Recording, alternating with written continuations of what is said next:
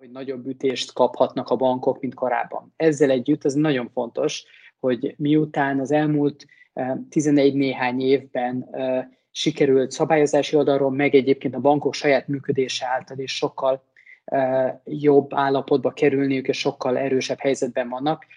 Ez nem jelenti azt, hogy ezeket az ütéseket nem fogják tudni átvészelni és túlélni.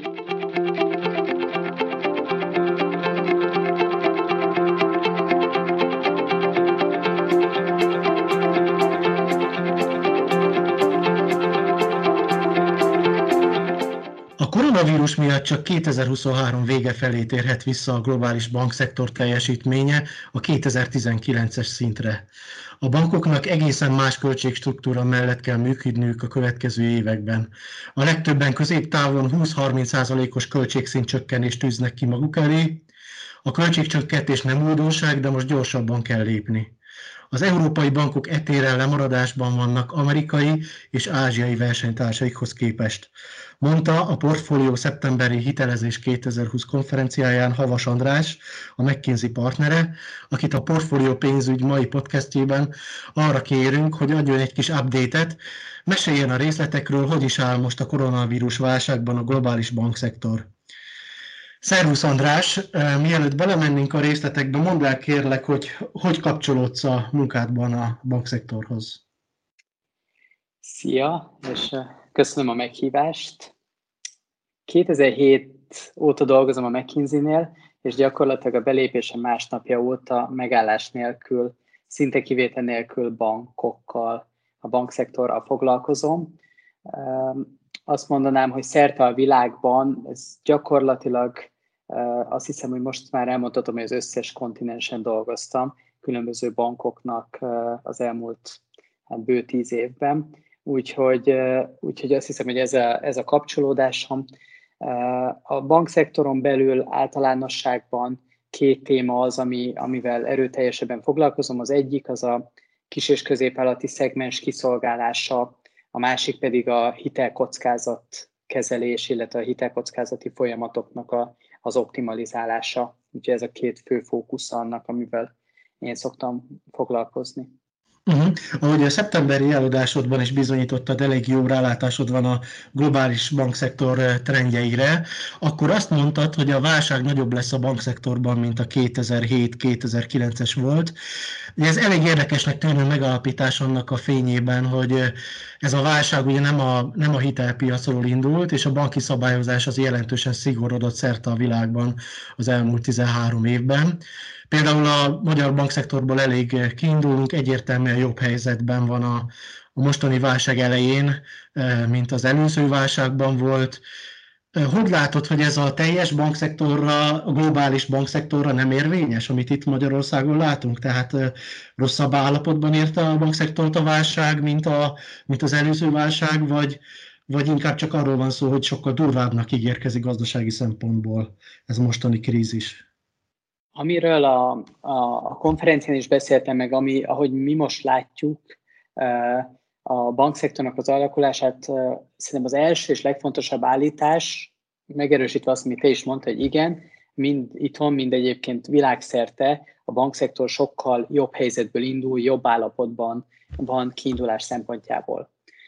Amiről beszéltem, és ami, ami viszont fontos minnyájunknak, aki, aki ezzel foglalkozik, hogy, hogy felkészüljön, az az, hogy bár számos szenárióban, hogy a koronavírus és az az követő gazdasági következmények azok, azok mennyire lesznek mélyek, de a fő szenáriók esetében is azt látjuk, hogy az ütés, amit a bankszektor kap, tehát amilyen a makro oldalról érkező hatás, az az, ami nagyon erős, és arra mondtuk azt, hogy ez akár azt hiszem te az előbb így fogalmaztál, hogy nagyobb ütést kaphatnak a bankok, mint korábban. Ezzel együtt ez nagyon fontos, hogy miután az elmúlt 11 néhány évben sikerült szabályozási oldalról, meg egyébként a bankok saját működése által is sokkal jobb állapotba kerülniük, és sokkal erősebb helyzetben vannak. Ez nem jelenti azt, hogy ezeket az ütéseket nem fogják tudni átvészelni és túlélni, és utána, amikor elindul a, a gazdasági fejlődés, illetve visszatérés a, a korábbi szintre, akkor a bankok képesek lesznek megint csak elkezdeni hitelezni, illetve támogatni a, a, a reálgazdaságnak a fejlődését. Tehát azt gondolom, hogy hogy egy nagy ütésről beszélünk, de valóban egy jobb állapotban lévő bankszektor ez képes lesz elviselni. Uh-huh. Ugye mi szoktuk nézegetni a portfóliónál a banki gyors jelentéseket, rendszeresen beszámolunk nagy bankok és magyarországi bankok jelentéseiről, és hát azt látjuk egyelőre az adatokban, hogy az MBR ráták, tehát a nem teljesítő hitel arány az továbbra is nagyon alacsony, ez persze részben a moratóriumokkal magyarázható. Ugyanakkor a bankok az alacsony MPR ráták ellenére jelentős céltartalékokat kezdtek el képezni. Mennyire igaz ez a globális bankszektor egészére, és ti hogy látjátok, hogy mikor fognak kidőlni a csontfázak a szekrényből? Tehát a, a nem teljesítő hitelek, azok ténylegesen mikor fognak realizálódni? Ugye ezek rész, egy részére képzik meg most a bankok az idei évben már a céltartalékokat. Igen, ez egy e, nagyon érdekes kérdés, hogy e, valóban számos bankkal tárgyalunk, beszélgetünk azzal kapcsolatban, hogy hogy mi a várakozás az MPL-ekkel kapcsolatban, hogyan fog alakulni. És az első állítás, amit valóban nagyon sokan mondanak, bankvezetők, az az, hogy egyelőre ténylegesen nem látják, hogy, hogy, mire, hogy mekkora is lesz a problémának a mérete. Rögtön hozzáteszi mindenki persze, hogy azért biztosak benne, hogy itt, itt jelentős hatásokról lesz szó. Ez igaz egyébként a lakossági oldalra is, meg a vállalati oldalon is, különösen a, egyébként a kisvállalati szegmens az, amelyik, amelyik nagyon erősen érintett tud lenni ebben. Ugyanakkor tény az, hogy ezt most még a számok jellemzően nem mutatják, emögött, ahogy te is említetted, a moratóriumok kérdése van. Na most mi van, amikor a moratóriumoknak vége van, illetve lejárnak, és, és, és lesz nagyon sok ügyfél, mind lakossági, mind vállalati oldalon, aki nem képes fizetni a hitelét, hát ekkor kezden, kezdenek el majd az NPL-ek növekedni. Én azt gondolom, hogy, hogy, hogy elég sokat tanultak egyébként a szabályozók szerte a világban abból, hogy hogyan lehet, amennyire csak lehet, ezt a fajta NPL görbét is, ha lehet így fogalmazni, ugye a, a vírus kapcsán tavasszal sokat beszéltünk a görbe ellaposításáról. Egy picit ez a gondolkodás is jelen van számos országban, például nyugat-európai országokban, hogy, hogy az NPL rátának a görbéjét is hogyan lehet majd időben kinyújtani, ilyen-olyan intézkedésekkel. Hát ugye a moratórium önmagában már erre vonatkozott, de, de számos más foglalkoztatást ösztönző, vagy, vagy a leépítéseket megakadályozó, elódázó intézkedés, ez mindenről szól, hogy ezt a fajta időbeliséget elnyújtani, és, és hát a csúcspontot minél lejjebbre helyezni, hogy ne okozzon rendszer szintű problémákat. Arra a kérdése, hogy mikor jutunk el a csúcsig, erre hát nagyon eltérőek az előrejelzések. Több nyugat-európai bankkal az elmúlt hetekben erről beszélgettünk.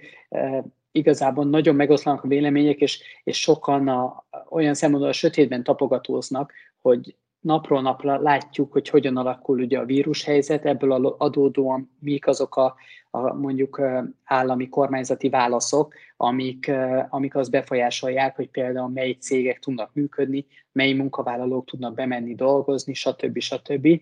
És ez ugye jelentősen befolyásolja. Tehát itt, amit én látok, az az, hogy a forgatókönyvben, szenárióban történő gondolkodás az, ami, ami most meghatározza az életet, és a céltartalékolás, ami, amiről te beszéltél korábban, az nyilván a, az ezen forgatókönyvekből várható várható MPL növekedésekre, illetve az MPL-eknek ugye a, a tényleges hitelezési veszteség formájában történő megvalósulására próbálnak felkészülni, de azt hiszem, hogy sokan azt mondják, hogy, hogy annyi a nyitott kérdés, annyi az ismeretlen változó ebben az egyenletben, hogy, hogy mindenki próbálkozik, és, és próbálja a legpontosabban felmérni azt, amiről nem tudjuk, hogy hogyan és mikor fog bekövetkezni. Uh-huh. Azért nektek szoktak lenni előrejelzéseitek, amik elég jó arányban szoktak teljesülni. Hogyha az előző válsággal összevetjük ezt a pályát, ami mondjuk egy alapforgatókönyvként van előttetek, akkor akkor a nem teljesítő hiteleknek az aránya lévén, hogy nem, alapvetően nem hitelválságról van szó, ugye, vagy nem innen indult el ez a, a válság az előzővel ellentétben. Ez a, ez a csúcspont, ami így a szemetek előtt lebeg, ez mindenképpen alacsonyabban van, mint, a, mint az előző válságban? Ha rövid választ kéne mondanom, akkor azt mondom, hogy igen, de, de azért ennél, ennél egy, egy kicsit összetettebb a helyzet. Egyrészt valóban mi is próbálunk számos előrejelzést, több forgatókönyvvel élni abban, hogy, hogy hogyan is tud alakulni ez a helyzet. Van egy olyan, hát elég sok országban, elég sok iparági szereplő fejében alakuló narratíva, hogy, hogy a, miután ez valóban nem hitelválság, a jelzálog hiteleknek a az alakulása az, az úgy tűnik, hogy egyelőre kevésbé várható, hogy itt, itt, itt súlyosabb hatások várhatóak. Mondom, nem Magyarországról beszélek számos észak, nyugat, dél-európai ország esetében is valamiféle ilyen tendenciát látunk, és a, a, azt látjuk, hogy, hogy ezt ebben egyelőre meglehetősen nyugodtnak tűnnek a, a szereplők. A, a lakossági nem jelzálog típusú hitelek esetében ott mindig ugye nagyobb kockázatról beszélünk, ott, ott értelemszerűen itt is, ahogy elindul majd a, a munkanélküliségnek a növekedése azokban az országokban, ahol, ahol próbálták ezt kitolni, amennyire csak lehet, ott, ott ez, ez egyértelműen növekedésnek indul a következő mondjuk azt, hogy 12 hónapban, de attól függ nyilván, hogy, hogy hogyan alakul a vírushelyzet. Úgyhogy ebben látunk egy, egy növekedést mindenféleképpen, és ami meg a vállalati szektort illeti, ott, ott pedig szintén ugye arról van szó, hogy nagyon sok, ahogy korábban már említettem, kis és középvállalat esetében azért itt nagyon jelentős működési problémákról van szó. Ugye kiesik számos iparágban a, a bevételek, illetve a, forgalmuknak a, a döntő hányada akár ki tud esni egyes szegmensekben. Más szektorok egyébként meglehetősen jól átvészelik a dolgot, és ott, ott, ez, ott ez nem okoz majd ilyen jelentős problémákat. Itt ugye az a kérdés, hogy mi van azokkal, akik, akik mondjuk olyan szektorban vannak, amelyiket nagyon megüt a válság, Például ugye nagyon sokat beszélünk a, a turizmusról, vendéglátásról bizonyos országokban, ott ez egy jelentős problémát okoz, és, és, és fog okozni a jövőben. Még egy gondolat talán, hogy, hogy a különböző előrejelzések mit mondanak. Én úgy fogalmaznék, hogy, hogy ugye mondtam, hogy, hogy számos forgatókönyv van, amiben most a, a cégvezetők, a mi forgatókönyveink közül a, a legtöbben szavaznak rá, hogy ez a legvalószínűbb forgatókönyv, ott azért az NPR ráták azok a, mondjuk azt, hogy globális szinten agregálva mondom, nem fogják elérni a, a 2008-as válságnak a méretét, de van olyan forgatókönyv, ahol, ahol ennél jobb, és olyan is, ahol ennél rosszabb helyzetet uh, lehet előrejelezni. Mhm. Ami pozitív oldalon engem egyébként meglepett, hogy ugye vannak olyan országok, ahol nem opt-outos a, a törlesztési moratórium, mint Magyarországon, tehát hogyha ki akar valaki jelentkezni, akkor kell jelezni a, a banknak, vagy nem kíván részt venni, hanem, hanem optines, tehát be kell jelentkezni a moratóriumba. Szerbia és Magyarország kivételével talán az összes környékbeli ország is ilyen, és ezeknek az országoknak a tapasztalata azt mutatja, hogy sok helyütt bőven 10% alatt van a moratóriummal élő ügyfeleknek az aránya.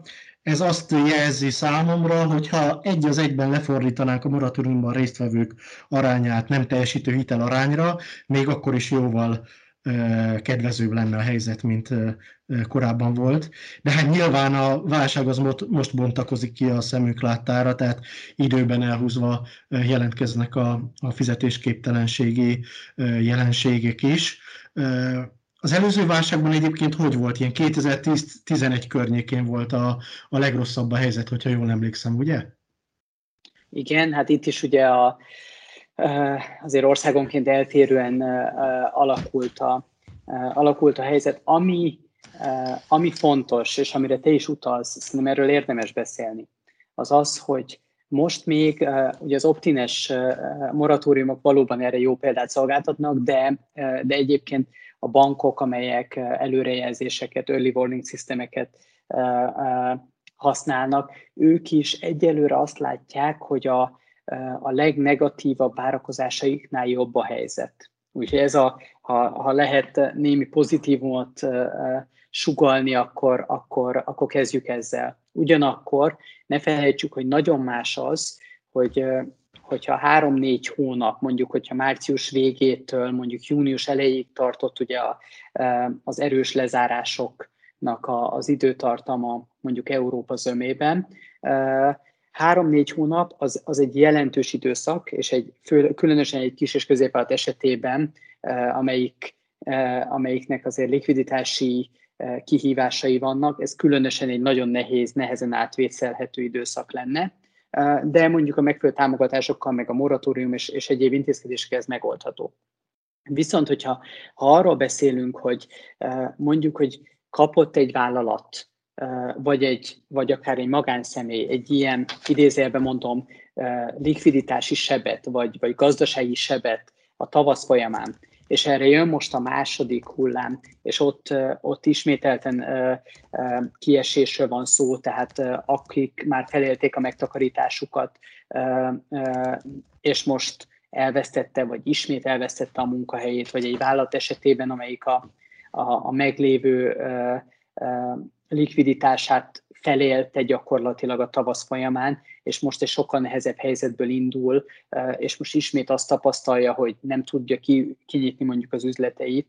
Tehát, hogyha ha ilyen helyzeteket tapasztalunk, nyilván ez idővel egyre gyorsabb ütemben fognak megjelenni majd a, a problémák, és hát ez az, ami, amilyen szempontból nyilván minnyáján abban bízunk, hogy minél előbb lesz valamiféle olyan megoldás a, az egészségügyi kérdésére a vírushelyzetnek, ami lehetővé teszi, hogy minél többen, minél hamarabb ismételten el tudjanak kezdeni működni cégek, illetve ezáltal dolgozni emberek, akik időközben nehéz helyzetbe kerültek. Tehát ugye itt sajnos az időbeliség az, ha lehet így mondani, az, az, az nem egyértelműen a, mellettünk áll, mert hogyha a másik hullámról beszélünk, ami, ami most szerte Európában igen jelentős módon ránk tört, akkor, akkor azért az a várakozás, hogy, hogy ez sok vállalatnak, sok rágazdasági szereplőnek fog majd nehézségeket okozni, ami majd visszahat ugye a hitelportfóliók minőségére is. Igen, hogyha megnézzük a bankokat, akkor az látszik a gyors jelentéseken eddig elsősorban, hogy a, ugye a céltartalékok megugrottak, ez rontotta elsősorban a bankok ö, ö, eredményességét az idei első három-negyed évben. De mi a bevételekkel és a működési költségekkel? Tehát egyrészt a bevételeken már látszódik egyértelműen a koronavírusnak a drasztikus hatása, illetve a működési költségekben a bankok reagáltak-e már, már érdemben arra, ami körülöttük zajlik? Kezdjük a bevételekkel, eh, és aztán beszéljünk a költségekről, talán utóbbi egy picit majd érdekesebb lesz. Bevételi oldalon eh, a tavasszal, amit látni lehetett, az eh, volt egyfajta visszaesés az új értékesítésben. Ugye a, akik a bankszektorban dolgoznak, vagy azzal foglalkoznak, azok tudják, hogy, hogy azért itt a, a bevételnek egy jelentős része az már megkötött futó szerződésekre, termékekre vonatkozóan keletkezik. Tehát itt nyilván nem arról van szó, hogy, hogy drasztikus visszaesés tud keletkezni, hiszen a, mondjuk egy, egy, egy bank esetében mondjuk a jelzálog portfóliójának a zöme az ugye adott, és az fut, és, és éli az életét. Ugye a, a szerződések haladnak a, a lejárati idő felé.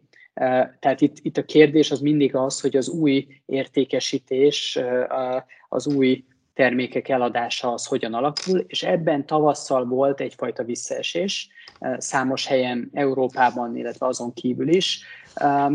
Ennek viszonylag természetes okai voltak, ugye a, a digitális értékesítés, amiről gondolom, majd még később fogunk részletesebben is beszélni, az, az részben át tudta venni a nem digitális csatornák szerepét, de nem teljes egészében.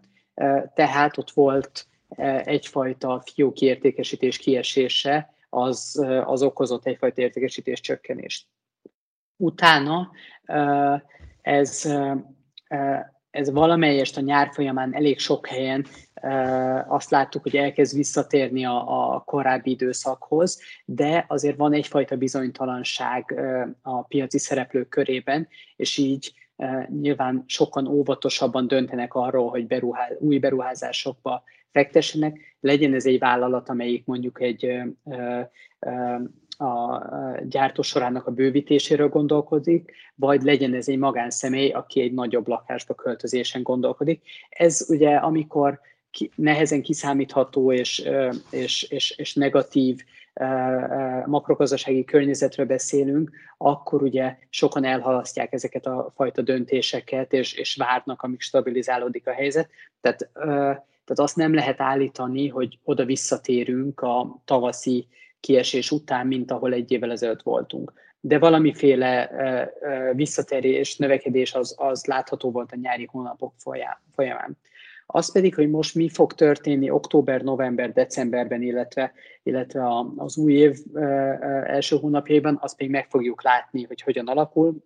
Itt is nyilván szerintem azt, azt látnunk kell, hogy azt látnunk kell, hogy, hogy a, a bizonytalanság az szeptember-októberig csökkent szerte a, az általunk megkérdezett vállalatvezetők, vagy éppen vállalatok, kisvállalatok, vagy magánszemélyek körében is. Ez, ez a fajta bizonytalanság most ismét felüti a fejét nagyon sok országban, úgyhogy ez megint befolyása lesz arra, hogy, hogy ki mer beruházni. Hogyha a költségekre rátérünk, akkor nagyon rövid távon azt láttuk, hogy egy csomó pluszköltség felmerült abban, hogy hogyan lehet a fiókokat működőképessé tenni, az extra védekezési költségek, hogyan lehet felszerelni a, a, a tesztelési kapacitásokat kiépíteni, vagy a tesztelést igénybe venni a, a bankok alkalmazottai körében, stb. stb. Tehát az elején volt nyilván egy ilyen, ha lehet így fogalmazni, egyszeri kiinduló extra költség. A, a költségcsökkentésnek több aleleme van. Az egyik egy hirtelen ilyen válságosabb, vagy a korábbinál rosszabb helyzetre reagálásként sok bank egyszeri módon próbálta észszerűsíteni a költségbázisát, például teszem azt a, a marketing költségek csökkentése az a sok helyen megtörtént vagy ehhez hasonló egy-egy olyan projektnek a, a leállítása, ami, aminél a megtérülés nagyon kétségessé válik, egyes IT fejlesztések például nagyon kétségessé válik az új helyzetben, amikor hirtelen megtakarításokról van szó, akkor, akkor ezek felmerültek, és ilyen számos helyen történt is. Viszont azok a költségbázisban történő változtatások, vagy, vagy, vagy megtakarítások, amik például a hosszú távú hatásokból, vagy a közép és hosszú távú hatásokból adódnak, például abban, hogy kevesebb fiókra lesz szükség a jövőben, ezek még azért zömében nem történtek meg, itt inkább az előkészületeknél tartunk. Mm, hát ez elég, elég logikusan hangzik. Mi újság a válságnak a kezelésével? Most itt elsősorban a bankokat érintő válságkezelésre gondolok.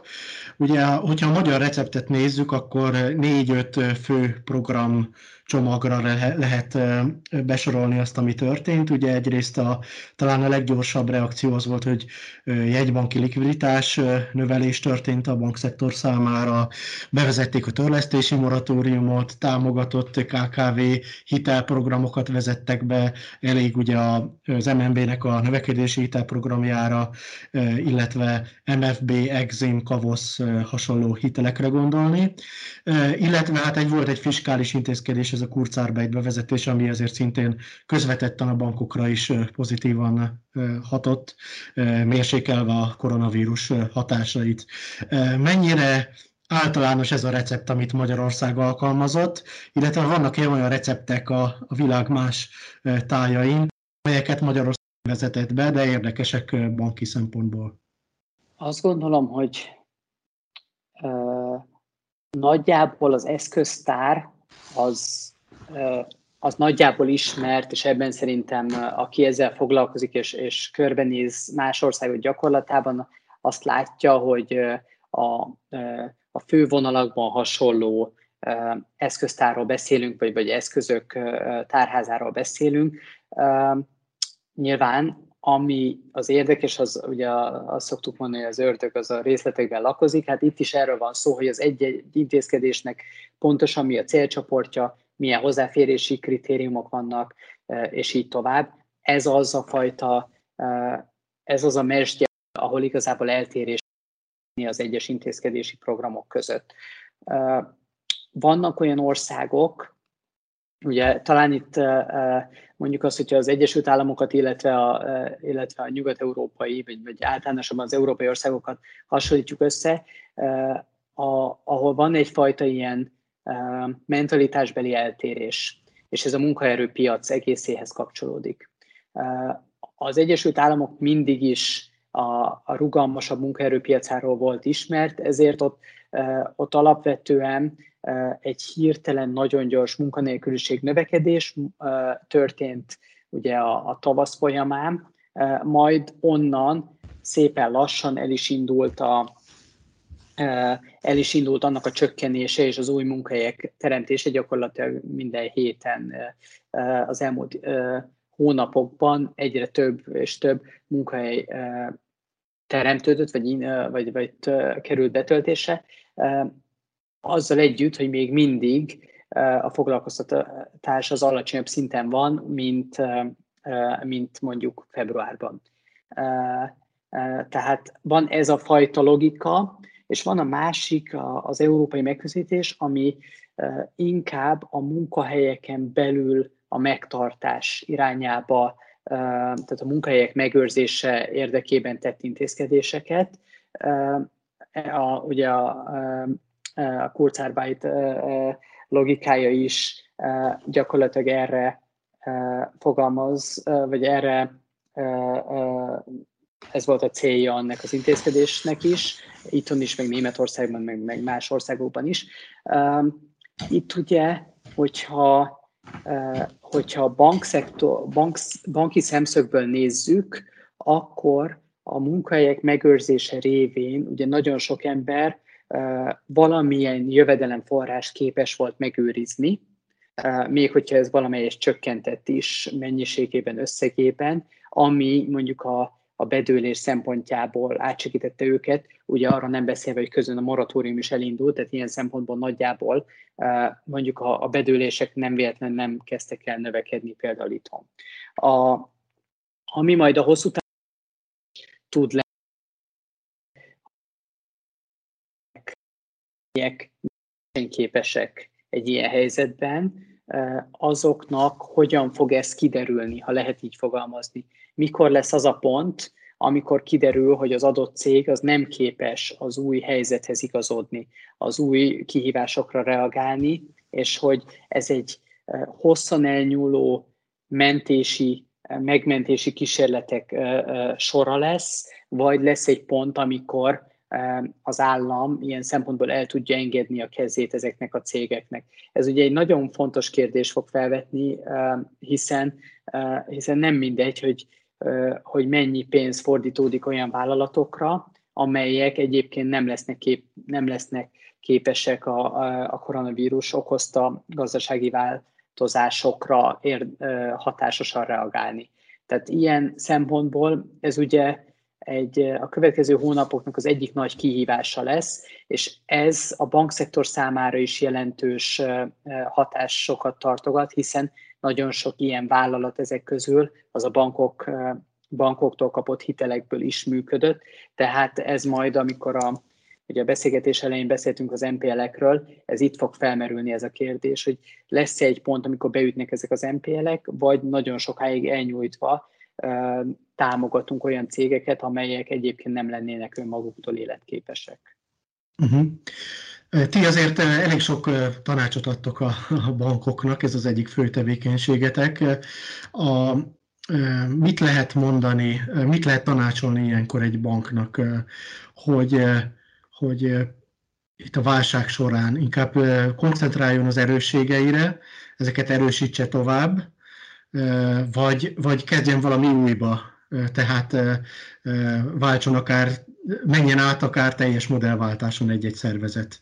Ilyenkor, ilyenkor mit tanácsoltok, vagy, vagy, vagy különböző kategóriákba oszthatók a bankok ebből a szempontból? Hát nyilván nincs egy, nincs egy egységes recept, hanem inkább irányok vannak, ami, ami mentén érdemes gondolkodni.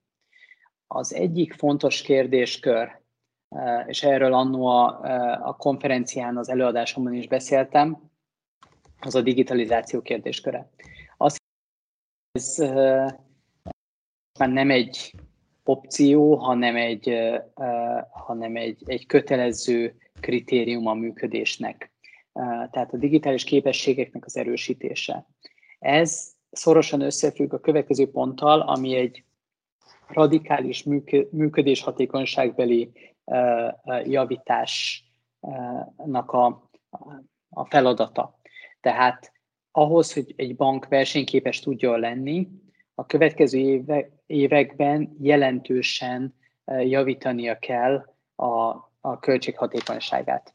Nyilván nem mindegy, hogy, hogy valaki mondjuk egy 50%-os vagy 45%-os költségbevétel arányról indul, vagy éppen egy 70, 75%-osról, tehát ez nyilván jelentősen befolyásolja, hogy, hogy, hogy mennyire kritikus, mennyire sürgős ebben előrelépni, de az, az gyakorlatilag egyértelmű, hogy a, a szerte Európában, illetve a világban működő bankok zöme az a következő években arra fog fókuszálni, hogy hogyan tudja hatékonyabbá tenni a működését. Ezt te ugye modellváltásnak nevezted, én, én azt mondanám, hogy, hogy észszerűsítés, automatizálás, digitális csatornák felé történő elmozdulás, ezek, ezek lesznek a fő meghatározó motivumok.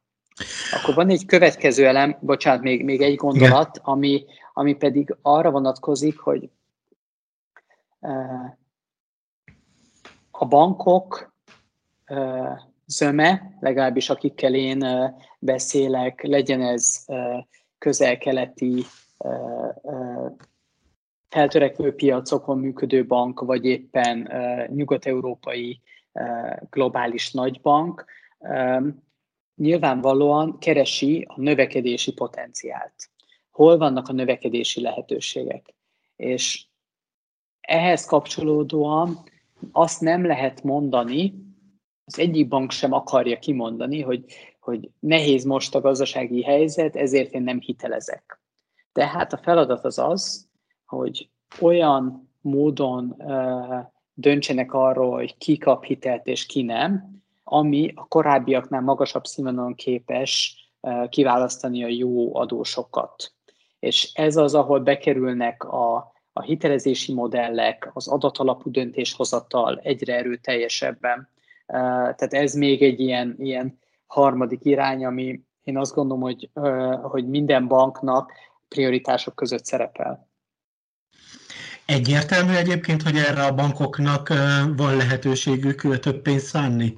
Ugye arra gondolok, hogy a, nyilvánvalóan a koronavírus miatti távolságtartás az kikényszeríti a bankokból azt, hogy bizonyos értékesítési folyamatokat digitális csatornákra tereljenek, ha eddig ezt nem tették meg, de emellett maradt pénzük arra, tehát amit említettél, ugye, hogy például a marketingköltségeket visszavágnak. Marad elég informatikai büdzséjük arra, hogy a hosszú távú túléléshez szükséges változtatásokat minél előbb megtegyék? Ez nem egy egyszerű kérdés, uh-huh. de ugye a, a kiinduló pont az az, hogy muszáj lépni annak érdekében, hogy versenyképes tudj maradni. Muszáj lépni az ügyfélkiszolgálás digitalizálása kapcsán, muszáj lépni a, ami az előbb beszéltünk az adatalapú döntéshozatalok kapcsán, ezek,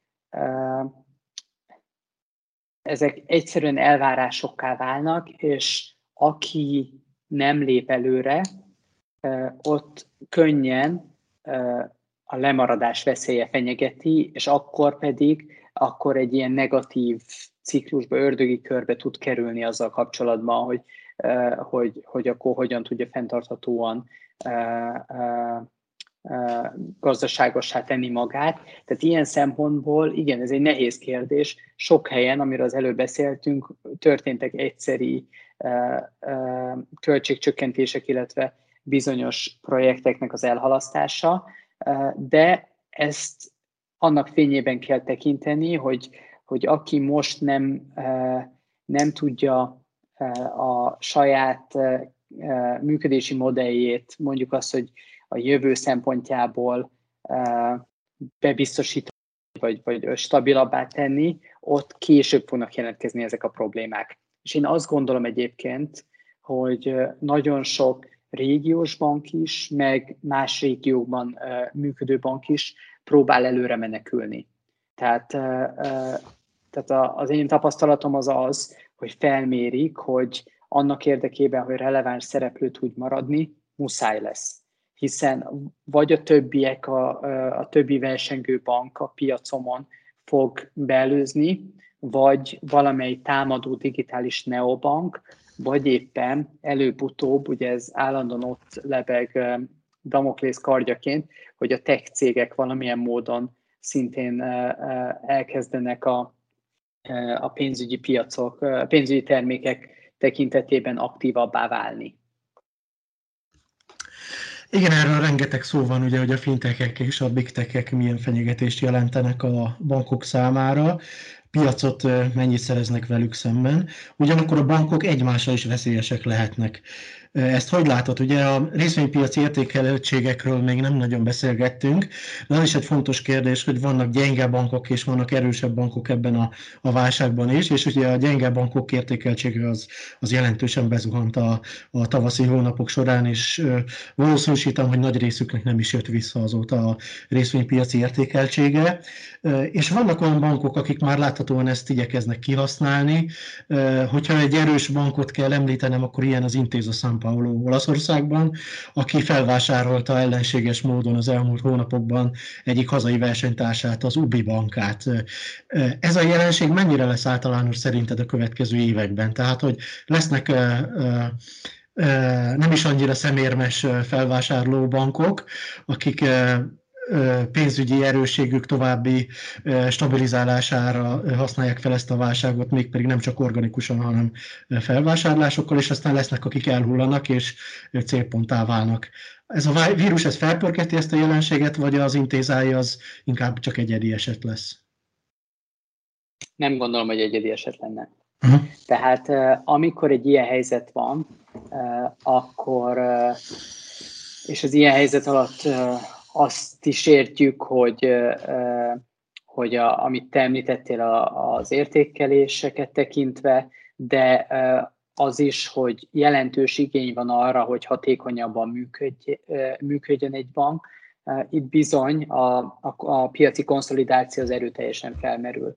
Azt várjuk, hogy, hogy lesz akvizíciós aktivitás a következő években számos piacon igazából én azt gondolom, hogy, hogy ez értelemszerű. Van nagyon sok olyan piac, van nagyon sok olyan ország, ahol eléggé fragmentált még mindig a bankszektor, és ott egy ilyen helyzet az, amikor sokkal könnyebben lehet differenciálni, vagy különbséget tenni a, a jól teljesítő és a rosszul teljesítő versenyzők között, szereplők között, és ez lehetőséget teremt arra, hogy, hogy a befektetők is lássák, hogy kik azok, akik, akik jól működnek.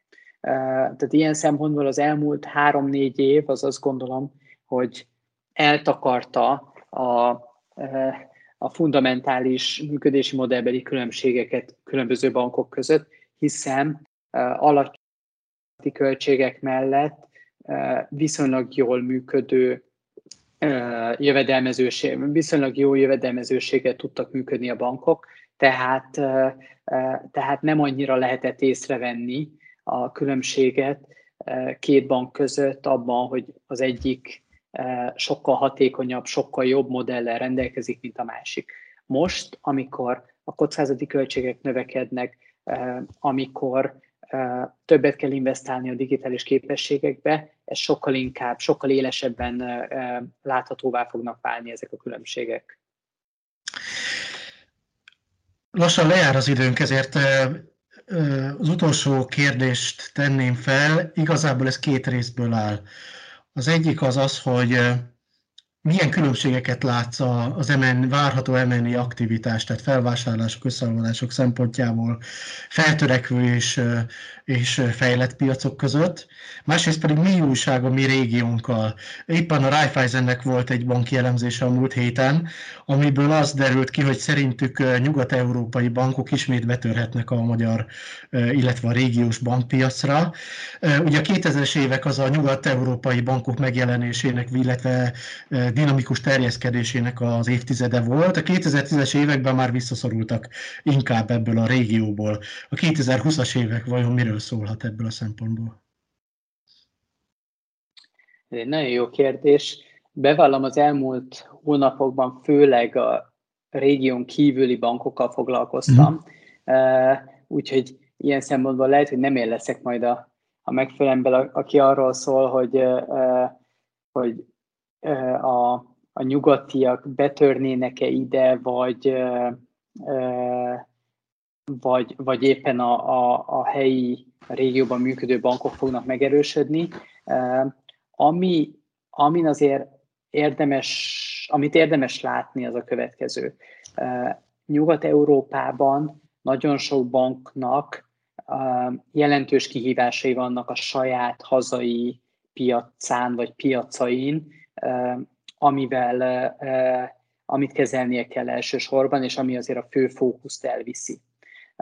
Mire gondolok? Hát egyrészt értelmszerűen a koronavírus kapcsolódó fejlesztés. Másik azon bankok, amelyek nem fektettek eleget a digitalizációba, és most kell lépniük, ők hogyan tudják felgyorsítani ezeket a, ezeket a, a, a fejlesztéseiket. És a harmadik, sok helyen például olyan témák merülnek föl, mint például a nem pénzügyi kockázatok, pénzmosás elleni folyamatok, KYC folyamatoknak az optimalizálása. Ez, ez nagyon sok helyen, nagyon sok országban jelentős energiákat elvesz a, a felsővezetők idejéből.